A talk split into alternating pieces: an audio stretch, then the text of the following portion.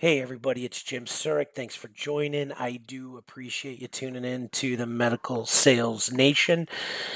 Um, on this podcast, we are talking about the new normal when it comes to marketing's role in softening up the front lines so that the sales force, when they walk in, the office, the doctor, the providers, everybody involved has heard about the company, has heard about the product, has heard about the value you're creating in the healthcare system and your particular specialty obviously we know in the past sales reps are launched they're trained and then they're launched and you go kick in doors and uh, you you, uh, you drive utilization through uh, your selling skills. Well we all know especially now that covid is raging and um, it looks like it's going to be a long winter that getting inside a doctor's office to have a sales call or forget about getting into the operating room and you know covering a case sure but sticking around and selling no way. So how are you going to get those uh, eyeballs the attention of the doctors and all the providers in the office on your product on your new product on what you're doing um, that's going to drive your revenue? So what I believe in, and my guest, Tom Patzelt, believes and has um, put a lot of energy, thought, and uh, work into the new normal of commercialization where marketing has to drive the assault and softening the, the front lines to get that message out, to get the eyeballs, to get those doctors uh, knowing about your company, your product, and, and the value that you provide to the healthcare system where before it was the sales reps kicking in doors after they got trained and using relationships and getting in. Um, yeah, relationships are still going to be there, but uh, getting inside an office to make sales calls and new product, new specialty. You need a commercialization organization, especially in marketing, that is leading that charge that is getting the message out using new digital resources, n- using social media. It's a new norm and we need to embrace it. And Tom Patzelt is going to walk through what he thinks needs to happen um, and the different ways of going about it. And once again, it's just two people at a bar having a conversation and trying to understand our crazy market in these crazy times. So, without further ado, let's get at it.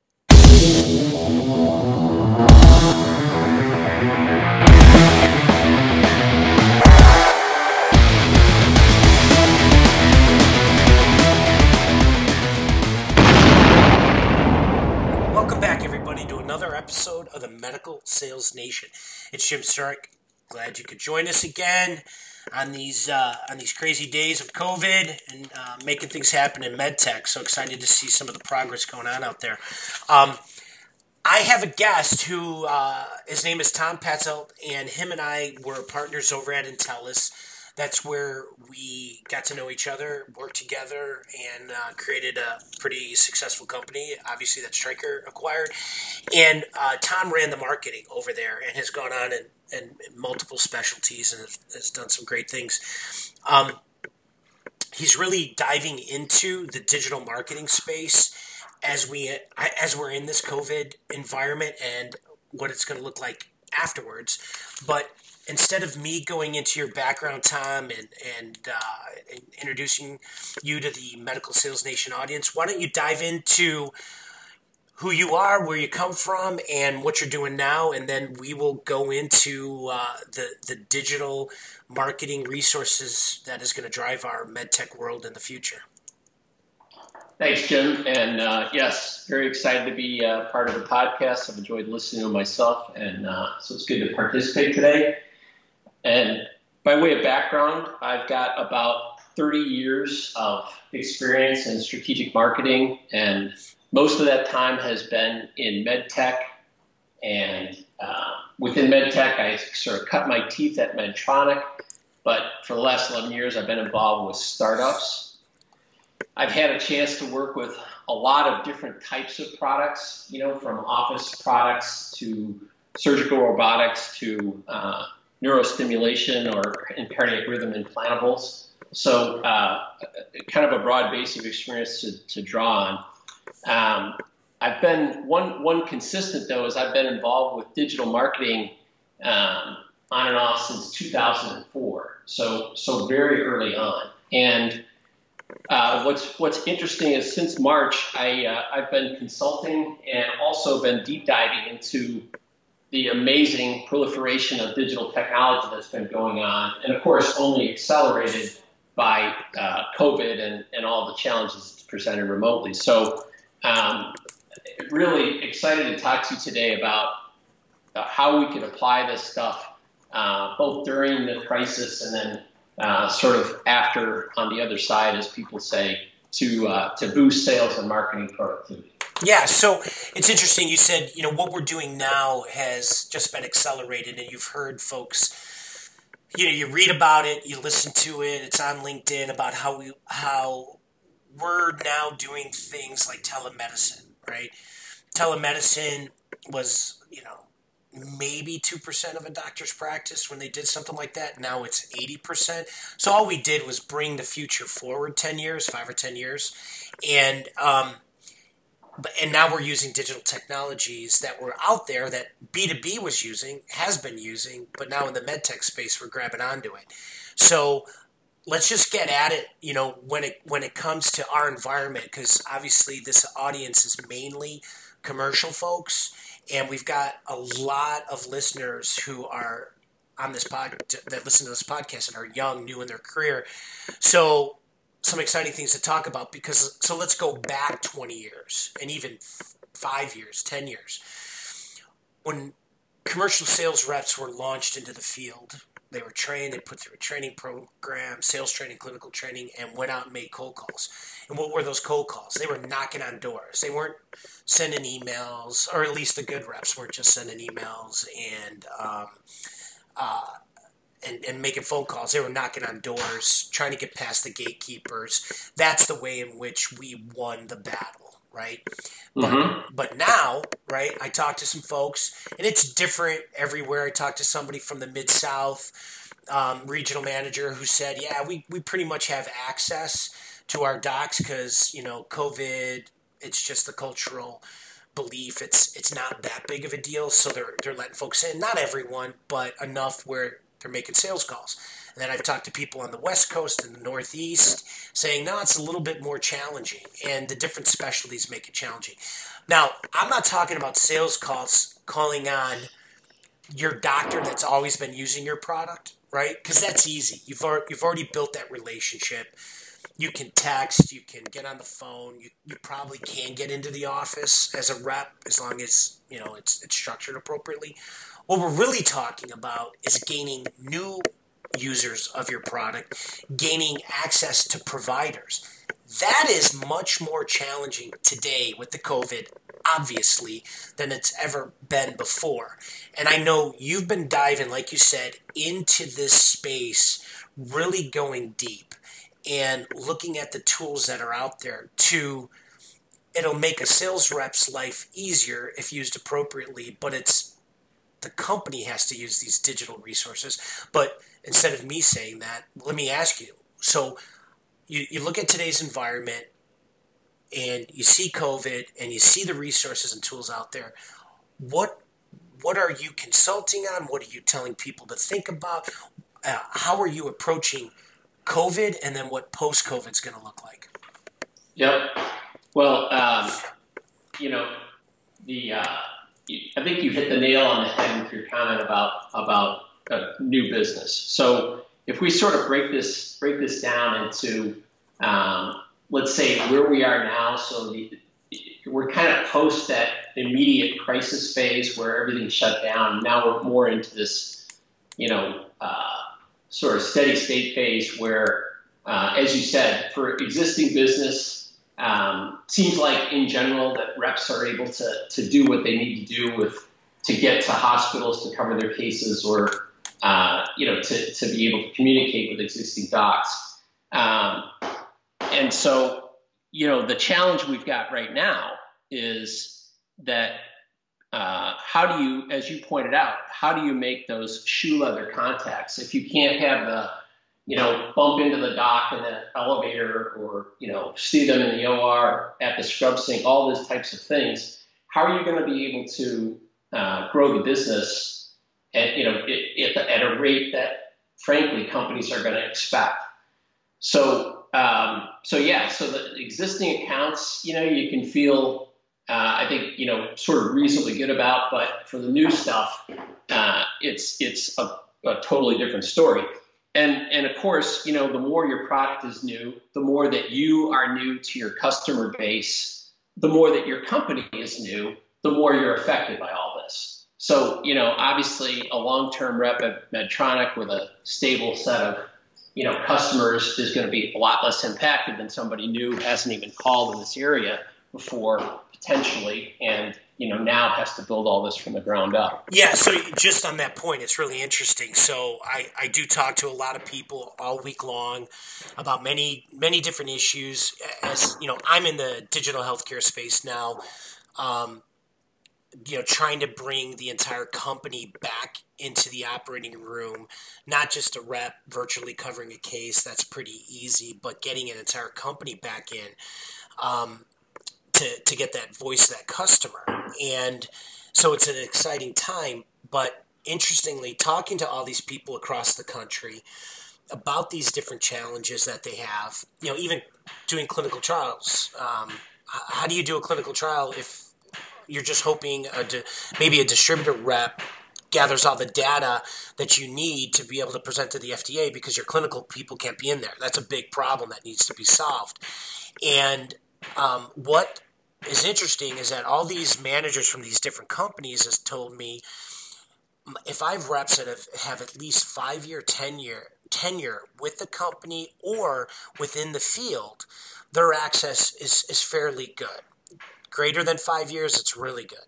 If you're new, they're struggling, right? So if you're taking yep. a new job with a, you know, I don't care what, what field it is, um, you're challenged and right. so I just wanted to emphasize that is that even if you're with Medtronic or Boston or J and J, you know the the big strategics out there, and you're new, you're still going to be challenged. And so, uh, so I couldn't agree more. And, and that sentiment is is alive and well in the med tech field.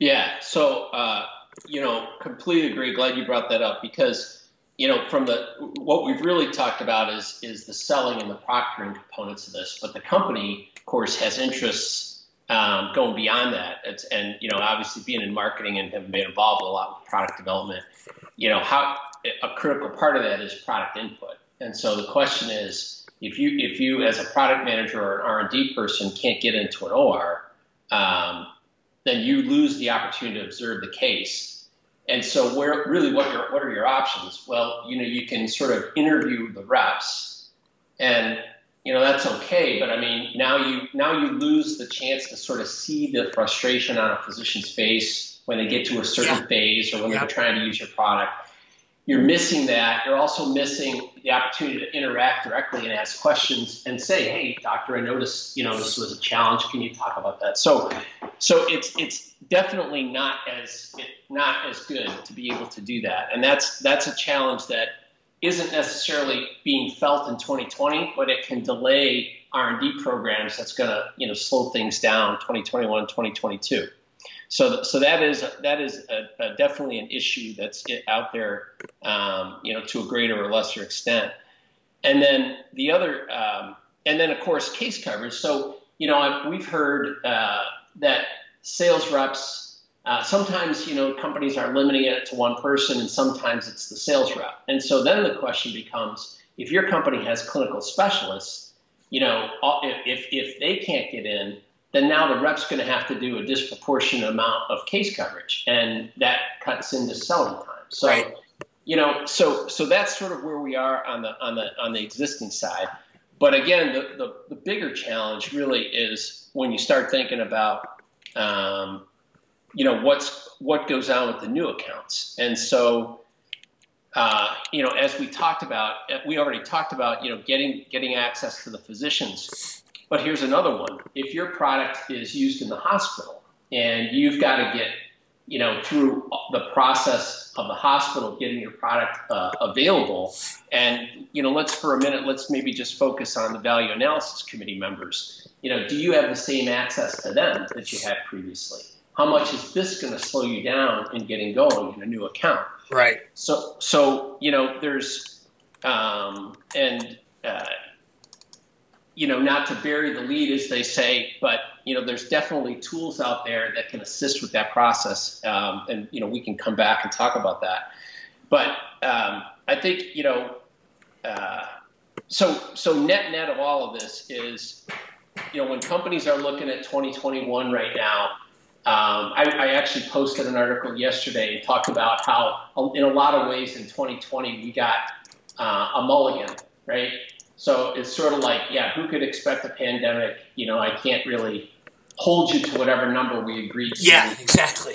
For yeah. the whole year. Yeah. But now we're into 2021, and so now you go have a different conversation. And if you're a board or you're an investor, you're you're sitting there and saying, "Well, I get it, guys, but what I've seen is looks like the business has mostly come back. So they're not, you know, what they're observing is, hey, a lot of the revenue, the revenue we just saw, you know, earnings reports released, you know, just in the past week, uh, J and J, and a lot of uh, a lot of the numbers are sort of strengthening coming back. So they may say, well, looks to me like you guys, you know, are back in business. So you know, let's assume that we're going to be growing at the same rate we were before all this started. And so that's going to present a huge challenge. And, and, you know, the expectations are higher in 2021 than they are in 2020, even though I think we all probably agree we're, it's going to be a long, you know, we're going to be well into 2021 before uh, we're back to anything near normal in terms of access and yeah. Uh, with docs. So, you know, I, I think that, you know, this really is the big thing that's facing folks um, sort of in this phase of living with COVID is is getting that new new accounts and new business going. And so and so let's so that's that's the thing though, right? Is that we laid out the the problem here. I think pretty clearly is that yeah, you're you're getting access to cover your cases, and I believe, and I've said this before, there's a symbiotic relationship between vendors and providers because both need to. Well, the providers need to treat the patients. They got to get these patients in surgery, um, but they also need the revenue. Let's just be honest about it. I mean, you hear about these the hospitals that are going under. Um, and you know, which is sad in communities in which you see this happen, but hospitals don't work on great margins, so something like this happens, it's devastating. Um, yeah. You know, but the, the vendors need the revenue, the hospitals need the revenue, so there's not a lot of fighting, if you will, and I shouldn't say fighting, but this combative nature uh, between hospitals and vendors right now because they need each other. Mm-hmm. Um, and but that's only, and this is this this is exactly like what you're saying is that, and I've had these conversations with many is that's great. Your business is back to 85, 90% of what it was pre COVID. Everyone's really excited about that. Um, companies are saying, you know, 2021, expect higher sales. Well, of course, right? Mm-hmm. Of course, because for about four or five months, you didn't sell anything right? So right. so you're so from from a year over year perspective, it's going to look great, right? But you have people internally at a small startup to the large strategic saying, "How are we going to grow?" Okay, how are we going to yeah. grow in this COVID market, right? Because they're doing their annual operating plans right now. They're looking at headcount. Right? Yep. They're saying to themselves, "Do I need all these people if I can't get access?" And and I've had these conversations with companies that have been very open about yeah they're they're looking at it. And i keep trying to communicate to folks you need to adopt digital technologies to provide greater value to your customers in this environment so you're more relevant to your company. And so and and so i see this when we talk about like the digital marketing. And let's get into this because um, in the past it was you know Johnny and Judy going on knocking on doors, like I said before, that's harder. The marketing initiative that needs to take place in healthcare and medtech to you know to loosen up the front lines is more important than ever and there needs to be like i said symbiotic relationship with vendors and um, and providers well, I'm tired of listening to the medtech world and sales and marketing fight each other and, and don't get along. Yep. Right? It's just you and I just work side by side at Entellus. We we did everything we could. I mean, we had our disagreements, but then you know we came to a conclusion and we went forward.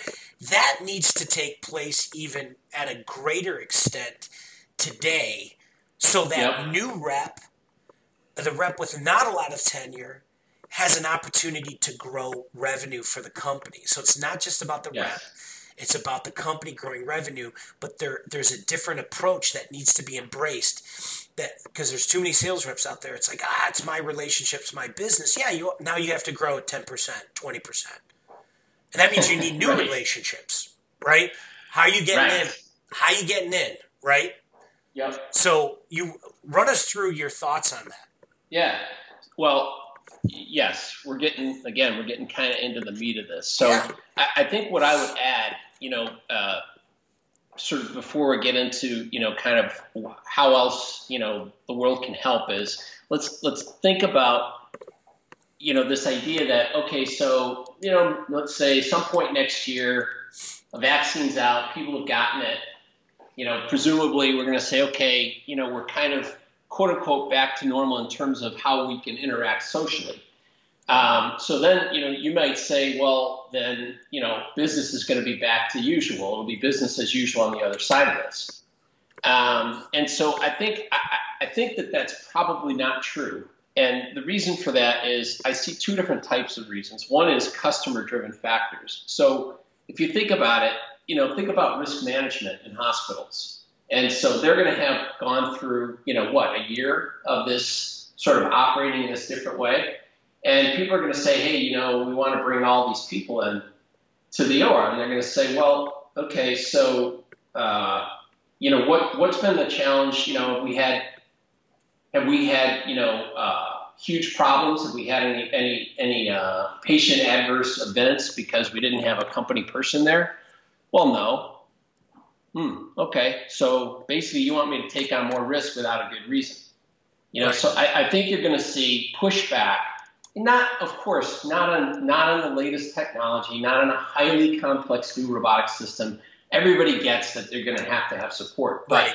when you think of more, you know, and frankly, what most of our business is, you know, implantables, things where there's not that much complexity in terms of, you know, the actual procedure.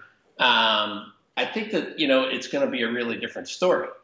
And then the other part of this equation, and you, you talked about it, is company driven factors. So, you know, we know that medtech companies um, today are using technology for remote sales calls and remote OR proctoring. So they're also getting comfortable operating with this. And, and you know, quite frankly, when you have a CFO looking at, at you know, expenses and they're saying, well, geez, you know, we're covering cases with our remote technology. You know, our sales are pretty good. They're not all the way back, but they're pretty good. You know, why why do we want to go back to this model of, you know, we have to travel and we have to be there for everything? Right. You know, it seems to me like like like you know, in many ways we've been doing okay as is, and so you know, I'm going to challenge about going back to the old way.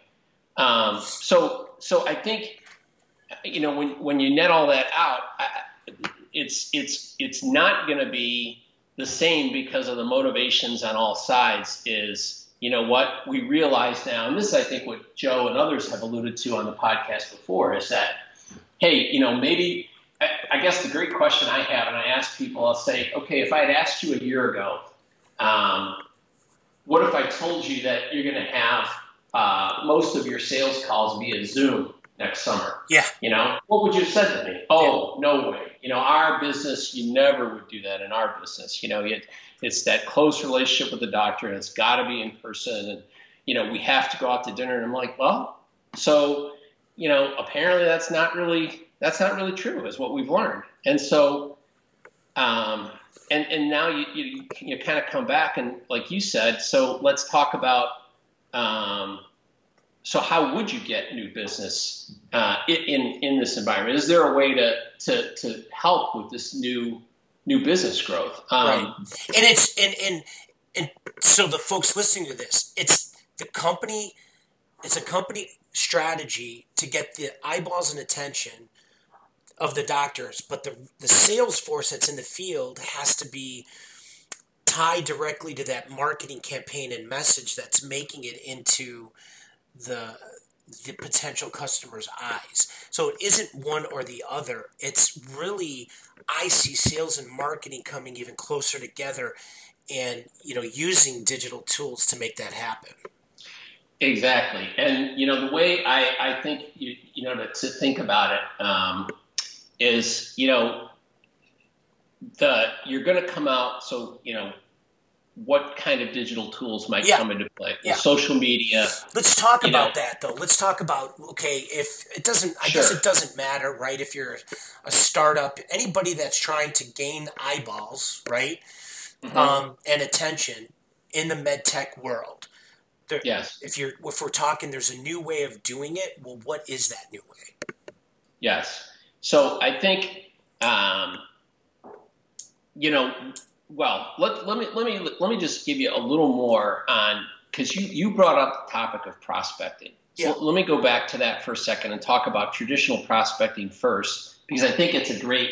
Uh, it's not just that there's different ways to do things; it's that the current ways, eh, it's how we've done it, but is it the best way? Right. So, so I've been reading a lot about this prospecting in general and and and, and in other industries. And one of the things that's very consistent um, from from all B2B industries is most sales reps don't like prospecting. Yeah. okay. It's it's not why they got into sales, right? You get into sales for those big meaty conversations where you can have a consultative sell and dive deep with the questions, learn about the customer, surface the pain. That those that's why you're in sales. And that's why companies value you. That's the skill set that is critical uh, that really is not replaceable any other way. So, so that's one. The other thing is, with all due respect, they're just not very good at it. Yeah. yeah. Because well, again, it's not what they're wired necessarily to do. It's not where they got into the business. So, you know, what they want to do, there's a there's a great phrase that, you know, I've heard from selling, which is the the ABCs of selling. You know, always be closing. Yeah right? So in a perfect world, if you're a rep, if you could be, if you could have a higher percentage of your day on those, you know, end of the sales process, bottom bottom of the funnel type calls, of course you'd want to do that. That's what you do well. That's what's going to bring in the most revenue, and, you know, boost your income, et cetera. So, so obviously, so the question really becomes for all of this is: Is there a way that we can create that world, which is sort of a win-win for everybody? And and this is where other industries are way ahead of us. You know, I, I've, I'm very surprised. I'll, I'll give you a stat that I learned, I came across. In 2011, there was 150 different software packages that covered uh, CRMs and email marketing and really any technology that you would use in selling. Do you know how many there are in 2020? There's 8,000. So we've gone from 150 to 8,000.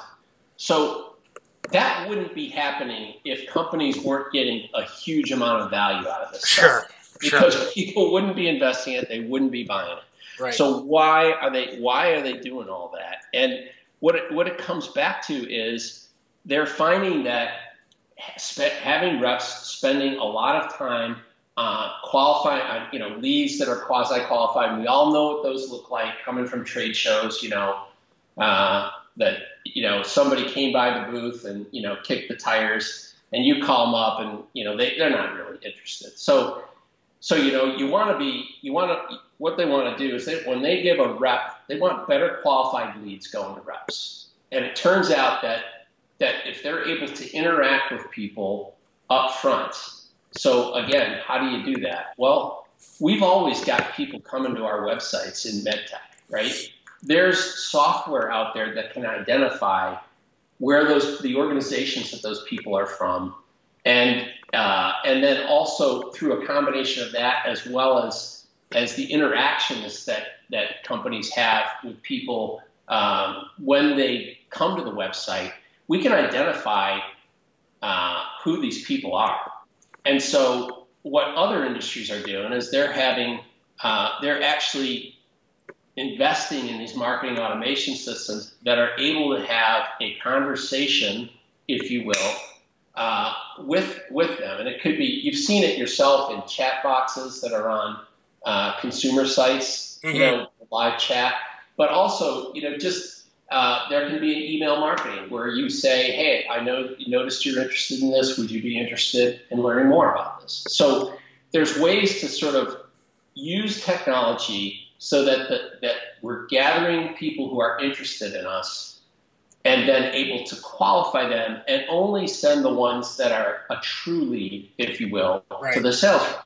So that's that's obviously helping everybody around there. And it's interesting how much other other industries, and I'm not I'm not saying yet yes or no about our industry, but a lot of other industries are have created this position called sales development rep and it's similar to an inside salesperson, but not completely. It's it's somebody who is uh, is is has the skill set to use online tools to have conversations with people, as well as having talking to them on the phone as needed.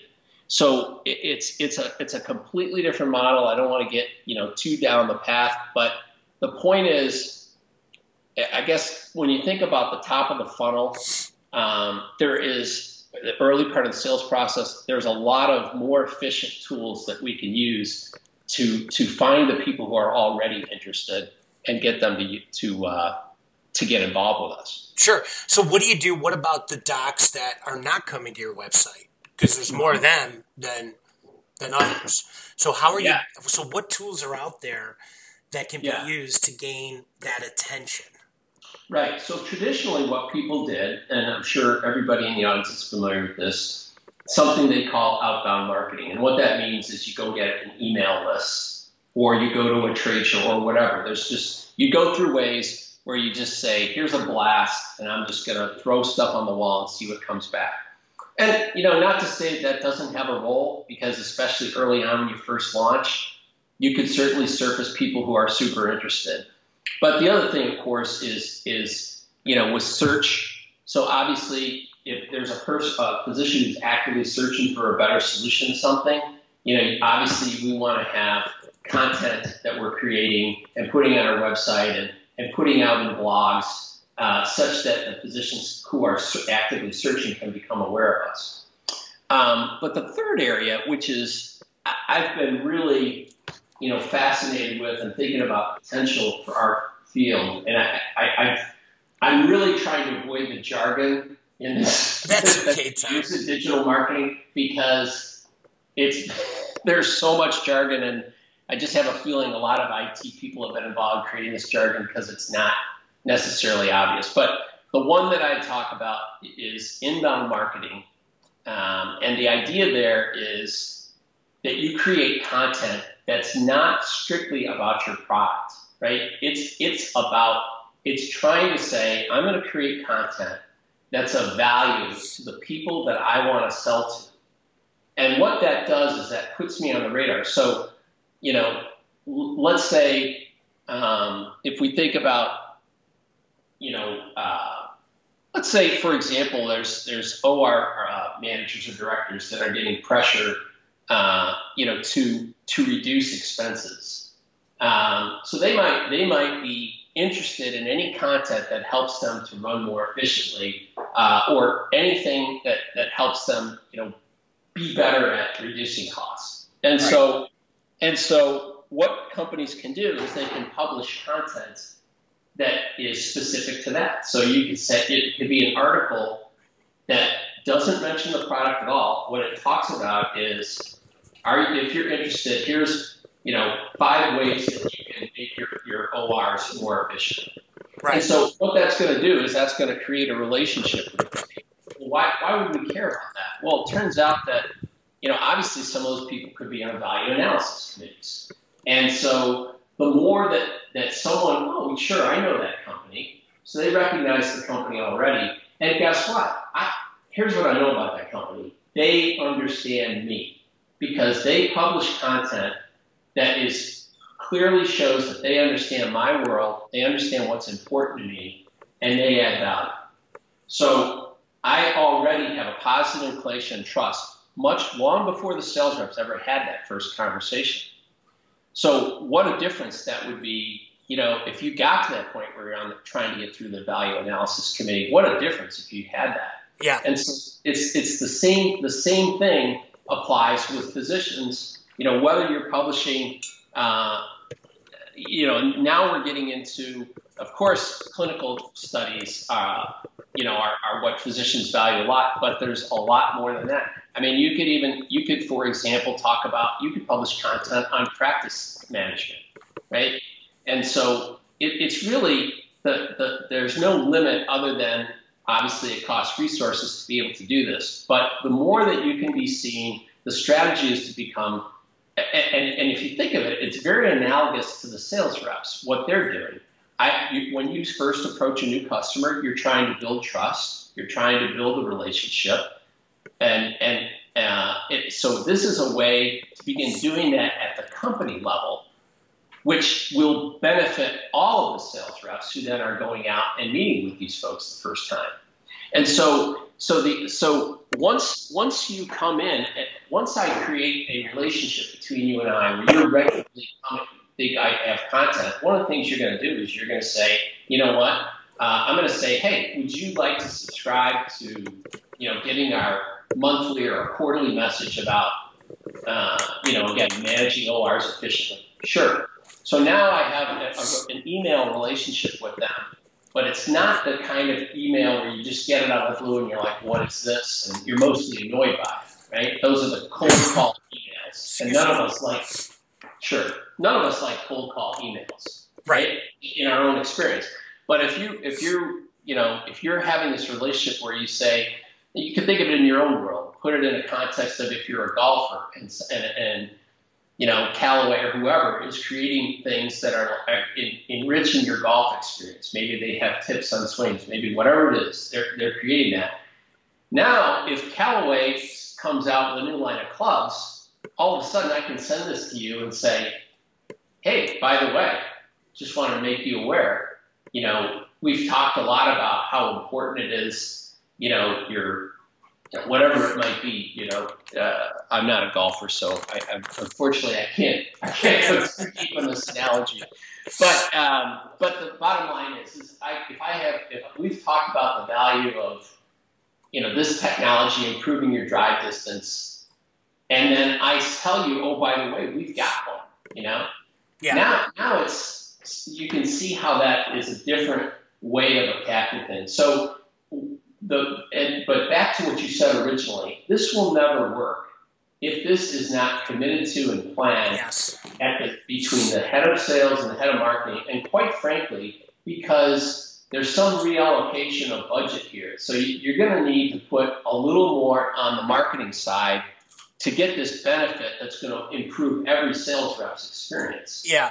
Um, yep. So, so that means you're going to have to get the CFO and the, and the CEO to support it as well. Yeah, and so going back to um, something that I was told, you know, 27 years ago by the uh, uh, great Lou Bennett was you know sales is a process. It's not an event. And i know you've heard me say that over the years because um, i because i believe it because too often um, people out there think it's an event. And uh, and sales is the one area within a company in which everybody can see and everybody has an opinion mm-hmm. right and unlike finance sales never has an opinion for finance because we don't know right. what the hell is going on, right?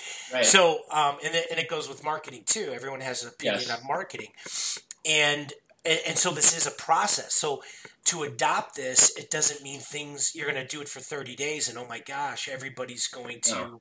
see you. It's not that. It it takes a long time. You know, long time could be 18 months, 24 months before you see a pickup. You'll see something within 6 to 9 months, but the real kicker is a year, year and a half.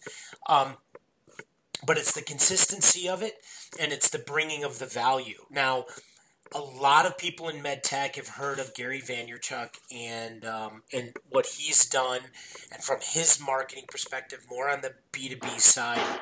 I'm not sure if he's in med tech or not, but they've always talked about give, give, give, give, ask, give, give, give, ask. Yes. I mean, he wrote a book on it, jab, jab, jab, right hook, where it's the same thing. You know, you've got to give this value back before you ask for something. Too often, Exactly. we're walking in going, this is a true story. I was sitting in um, Joliet. No, I was in Kankakee, Illinois, and uh, just did some cases with a neurosurgeon. And I was uh, I was the regional manager at the time, but knew knew the doc and wanted to see me, so I went with the rep. And then another rep from another company comes in, and we're sitting in the in the surgeon's lounge, and he tosses him a cervical plate in the air. Goes, look, doc, look at our new cervical plate. He throws it in the air. Okay, this is a sales call. Catches it. He looks at it and he tossed it back. Says, "Looked like every other one I've seen." End of sales call. right? Yeah. And so I, I I bring that up because that's what not all med tech people are like that, but we've got this idea that we're going to feature and benefit dump, and that a, a doc is going to be wowed by it and uh, and walk away. And we know the best of the best create value over time, Mhm. and and that was the rep on the front lines bring in tons of value. And there's some great, great reps out there. Obviously, there are that do that. Um, but there's a, a vast majority that haven't been trained to do that, don't know how to do it, don't understand it. Um, and so I look at this the marketing campaign is the same thing, and the sales organization has to follow suit going forward of how do I give, give, give, and then ask. And Yes. and it has to be a well coordinated dance so Yes. that the messages don't get mixed up and um, and that the the doctor the provider is looking at the company and that brand value stays whole regardless of who they're interacting with Yep. so it's it's here. Let me show you something interesting that's happening in, um, you know, in orthopedics. Yet you're selling a uro, urological product, right?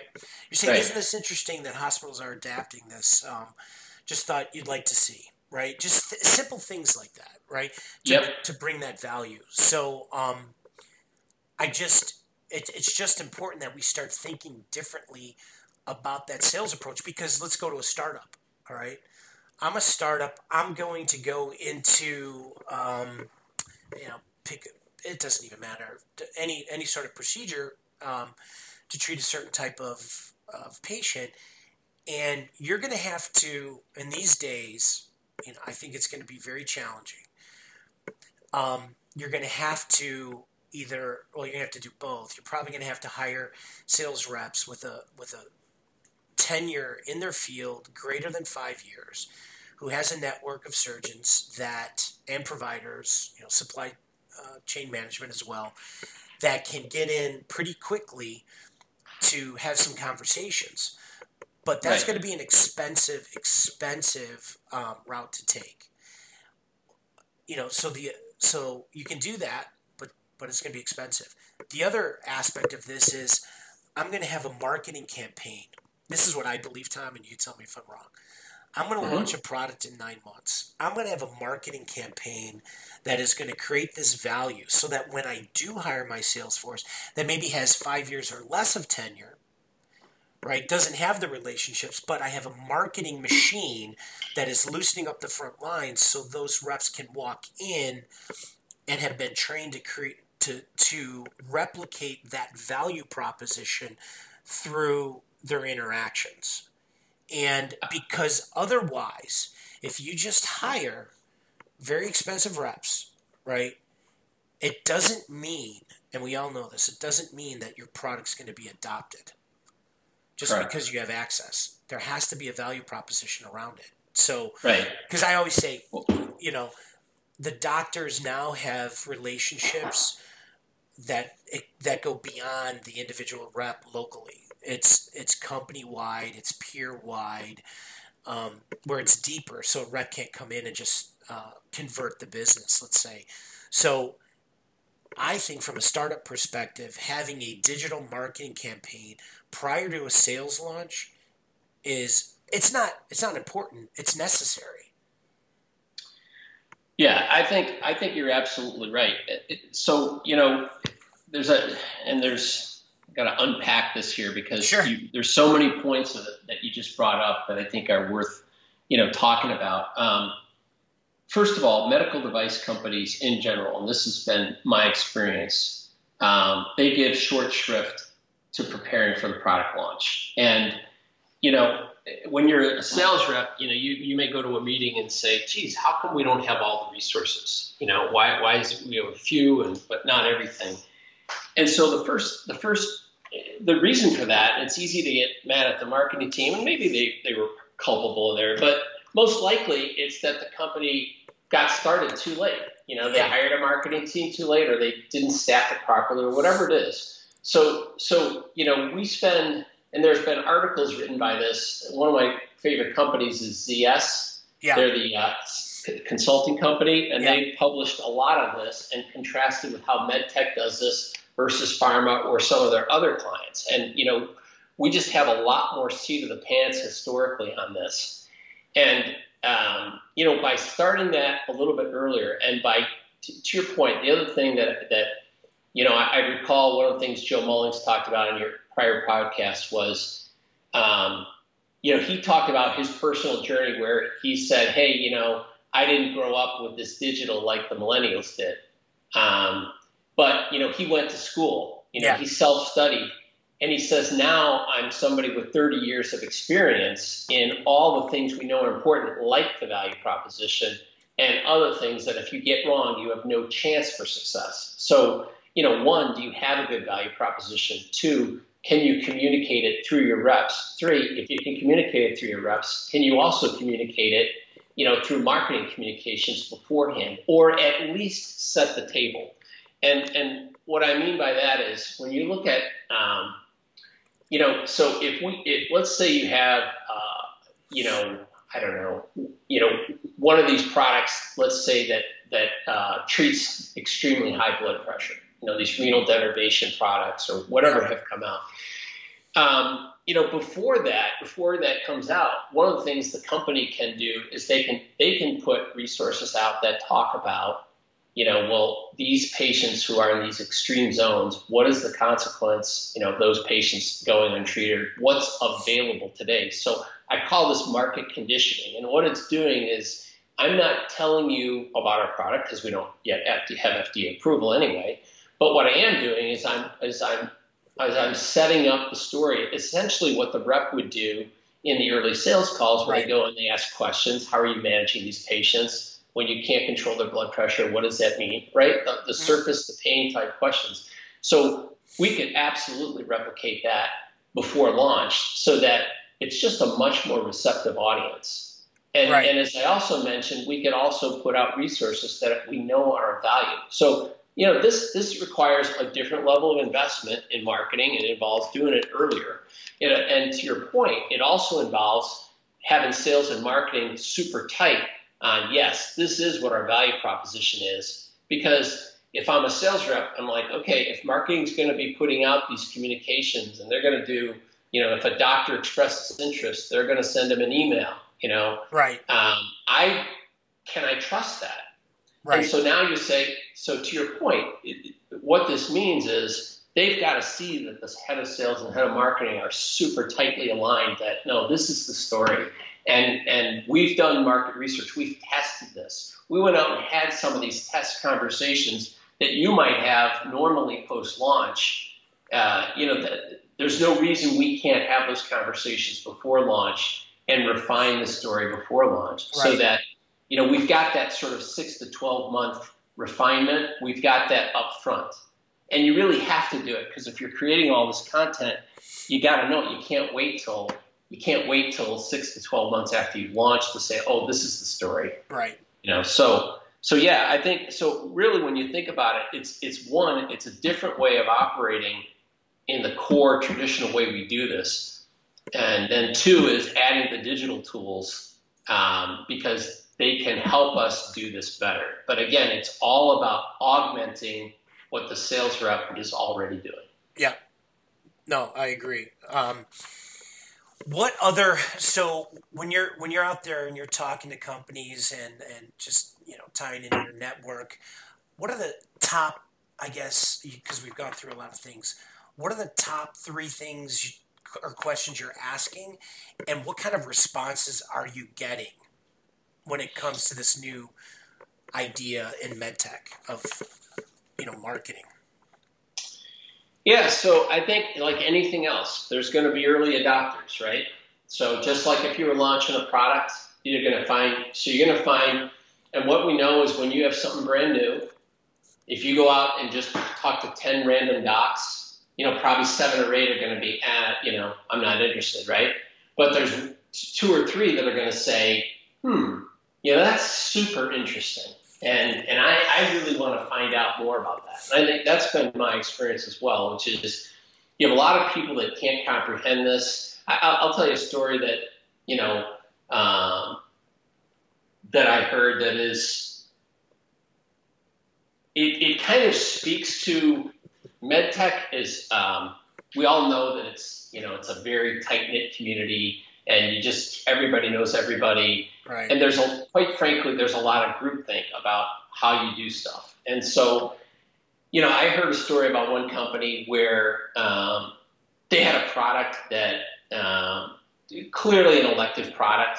Uh, I'll just you know to keep sure. keep the keep the names innocent here, but an elective product that in every way the patient was going to be the one who's more unhappy if this product isn't used than the doctor, right? Mm-hmm. It's it's the doctors, you know, they're not going to get sued like they would for you know treating cancer wrong, you know, for a benign, a relatively something that's certainly not going to kill you. You're not going to have a long term, but it's it's an annoying thing to live with, right? So it, that is a, in my mind, that is a tailor made for direct to patient marketing, which we haven't really talked about, but is a, certainly another part of the digital world.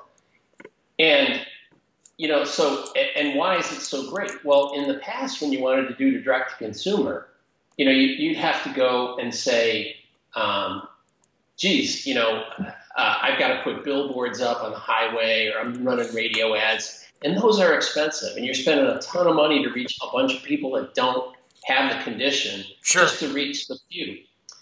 So with, di- with digital marketing, um, even if I only have one physician, let's say in, in Chicago where I've only got one doc, but I still can do ads that I'm only going to pay for if somebody is interested. Yeah.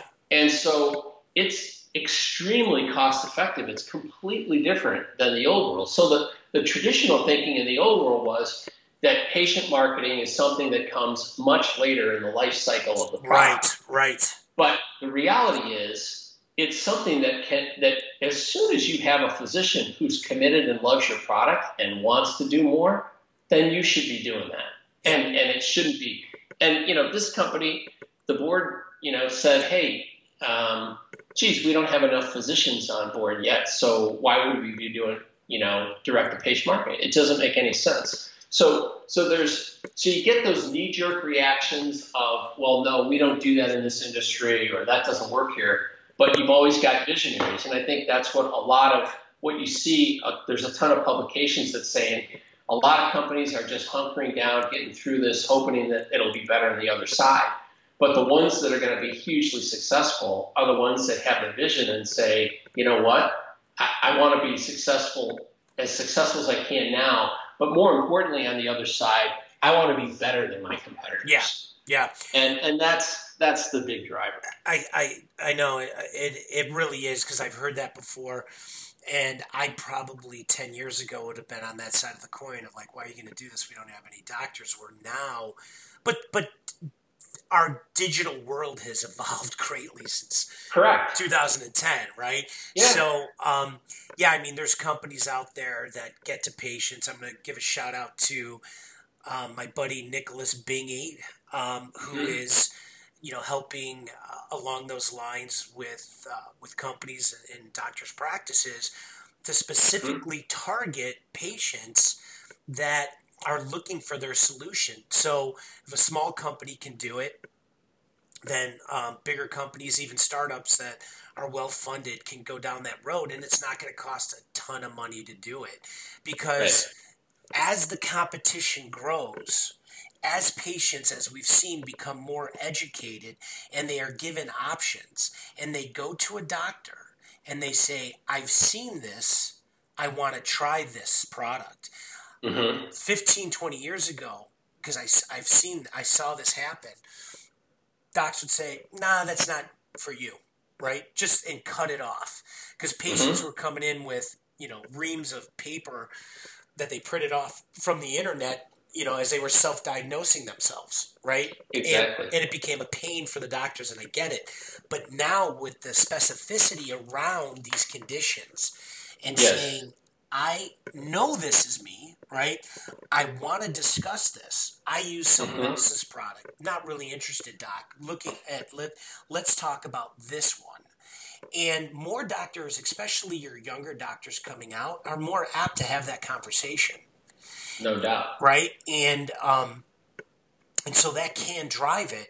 And that once again though, if you're going to do that, you got to get your sales force tied into it because they're going to walk into a doc's office and they're going to go, I had three patients last week tell me about your product, and one, I'm really irritated by it, right?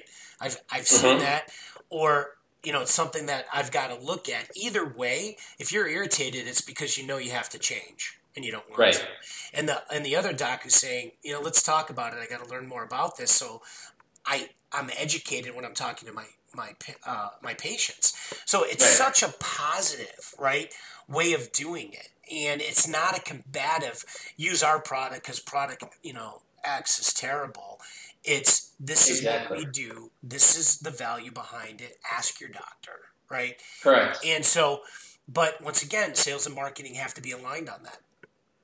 Yeah, and and um, you know, I I think you know. I mean, obviously you know me, but you know the audience doesn't. But um, I've never been a technology for technology's sake person, right. and there's definitely a risk of that as well. So I, am sure that um, many of the folks in the audience have been involved with um, a, a, CRM deployment, and and particularly if this is being run by finance, right, or right? Or you know, and and I, have I've had this conversation I don't know how many times with folks.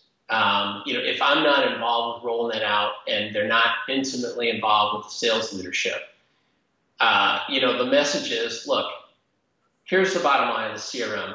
If you can't show the rep that it's going to help them sell more, they're never going to do what it is you're asking them to do with the CRM. Yeah right? And so it just right, and I don't blame them, right? Why would I do this if I can't sell more? I. I, I complete. So so what's your with them? Well, so the difference I think with all of this is if it's something that sales and marketing leadership are doing strategically together. Number one, there's already a higher level of confidence that this isn't going to be you know, just some new HQ thing that's going to cause me to have to spend more time on paperwork and less on selling. Right. So I, I think you know a, a, big key to this is that you've got people who understand the why. Why are we bringing technology in? Is there, there you know it has to be a reason that advances our sales, or we're not interested in it. So right. so that's the bar. And then when it's developed and implemented, it has to be done that way. Um, and but the good news is this: all of these things, even CRM systems now have the ability to do these. Um, you know these these email campaigns. And and I you know I always I always imagine the audience when I say that like oh my god what kind of email you're you sending to my doc? And you know the answer is right and and, and, and that's a fair point. It's it fair is. it totally is. But this is why this is this is a street so the way to get into digital a lot of companies what they'll do is oh we'll hire we'll hire a sales planner right? And the sales planner is going to go get us a CRM and then we'll hire a digital marketer, and nobody knows what digital marketers do. So we assume that, that when we have a trade show, they'll send outbound messages, and you know they'll post on some of the social media networks, and you know it's sort of a it ends up being more like a, a corporate feel good, like yeah we've got social media too, but that's not how you do it. You need right. to have you need, it all needs to be integrated in the in that commercial strategic plan, and really it has to be a, that again this this planning. So so many times you and I have been in the situation where like you're doing budget planning in the fall, and sales is off doing their thing, marketing's doing their thing. I've seen it where you know each has their own different funnel, right? Sure. So, yeah. there's no possible way they're going to interact together, and that's the point of all this: is that when you build a, a funnel, now you don't build a sales funnel or a marketing funnel. You build a commercial funnel. Right. And these tools uh, are, are can allow you to do that successfully. And having a CRM system that talks with the marketing automation system, all those types of things are keys to doing this well. And and as we all know, you're only going to get one shot, right? You're, the company if you do this, and like you, you alluded to earlier, you know, well, where are my results in 30 days? You've got to set expectations for, hey, we are going to have lots of data that's going to show you the value of this. Uh, but of course, like anything else, we need to put some time and some investment into it up yeah. front. Yeah. No, for sure. So it's um it's interesting you say it's a commercial funnel, which is just tells you that the commercial team, sales and marketing, you know, just have to become more aligned on what's going on out there and what's going to happen. Um, so, Tom, we we've spent a lot of time now, um, you know, talking about this, and you know, really the the point, you know, for the medical sales nation is, and I, you've heard me say this before, is you got to be a student of your game, and um, and you know people say ah my profession isn't a game well you understand what i mean. You, you got to be a student of your profession. You've got to be a student yep. of your game. You have to to adopt and we're in a world in which you better start thinking clearly and differently about this. Mm-hmm. and um, and about your skill sets because it isn't change for change's sake. It's change so you can add value to your company and your customer. And that's really what it comes down to those folks in the commercial, and I'm talking sales organizations, sales reps, sales managers, you know, area vice presidents, you need to adopt and think differently about the future. And I was talking to uh, to, to some uh, vice president of sales who said, "Hey, our Q3 is even bigger than what we thought it was going to be, so we're good when it when it comes to doing anything new."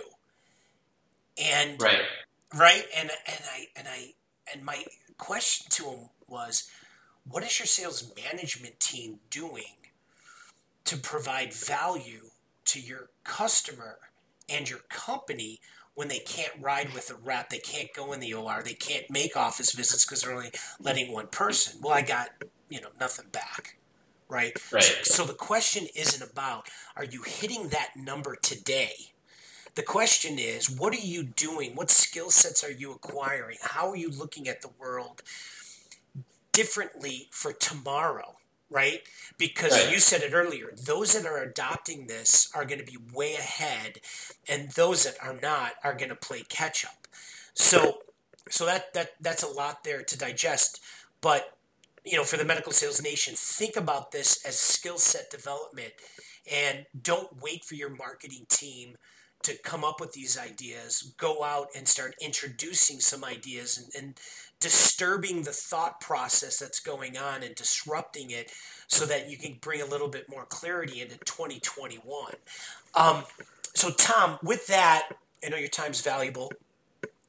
What, a um, couple things, maybe uh, some parting thoughts on, uh, on, you know, what companies should, how they can start thinking about this, and then how people can uh, reach you to learn more about what you're doing and what you're offering.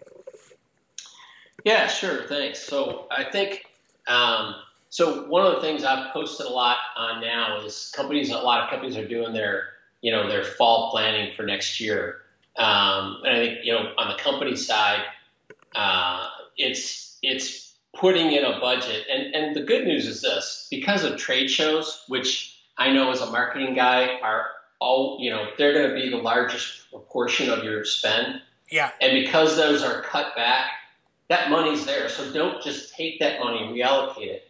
Take that money and say, you know what, we are going to start investing in digital uh, in digital, and you know, don't call it digital marketing. We call it you know digital sales enablement. Yeah. That's really what it is. Yeah, it's, that's it's it. augmenting what we're doing. Yep. And so, so I think that's one is on the budgeting side, and then you know the second thing is um, you know getting getting with somebody that um, that understands the business. So again, it's not about calling the Salesforce vendor. Um, you know, on the marketing side, there's you know lots of vendors, Sure. HubSpot, Marketo. It's not about calling that and having them come in and present because, quite frankly, they don't understand your business. Yeah. You know, th- there's not a lot of penetration in medtech, and so you know you want to be partnering with somebody that can be um, that understands you know the medtech world and uh, you know can be an asset to make sure that this stuff is brought in and incorporated in a way that's useful in the medtech space Yep. and and that works in this space. And so, kind of tying into your point, you know, that's that's one of the things uh, that that I do at Patzelt Marketing. Cha-ching, we need a little bell. So, um, yeah, and people can absolutely reach me and, and, if they just want to talk about it, or if they want to get somebody involved that can Sure. help them set this stuff up, implement it, uh, I'd be more than happy. So, you know, they can they can uh, obviously just look me up on LinkedIn. Uh, Tom, last name is P A T Z E L T, and um, you can reach me at tom at patzeltmarketing.com. Uh, and so, uh, would love to chat with anyone about this stuff, even if that's what it is, an informal chat, because it's it's really fascinating. Yeah, no, it's great. So, well, Tom, I appreciate your time on the Medical Sales Nation, and um, once again, uh, be a student of your game. There's there's changes ahead, and and uh, even if you're in the sales organization, I always say this: don't wait for somebody, you know, to come up with an idea. Um, you share your thoughts, share your insights, and you know, be a disruptor and cause change to just so you're more successful at what you do.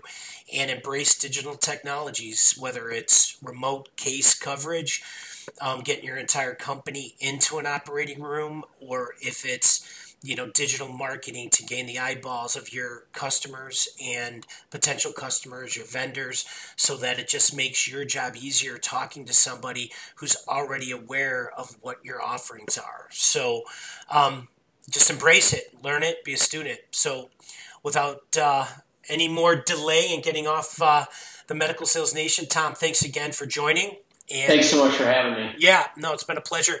And Medical Sales Nation, hang tough. Until next time, good luck selling.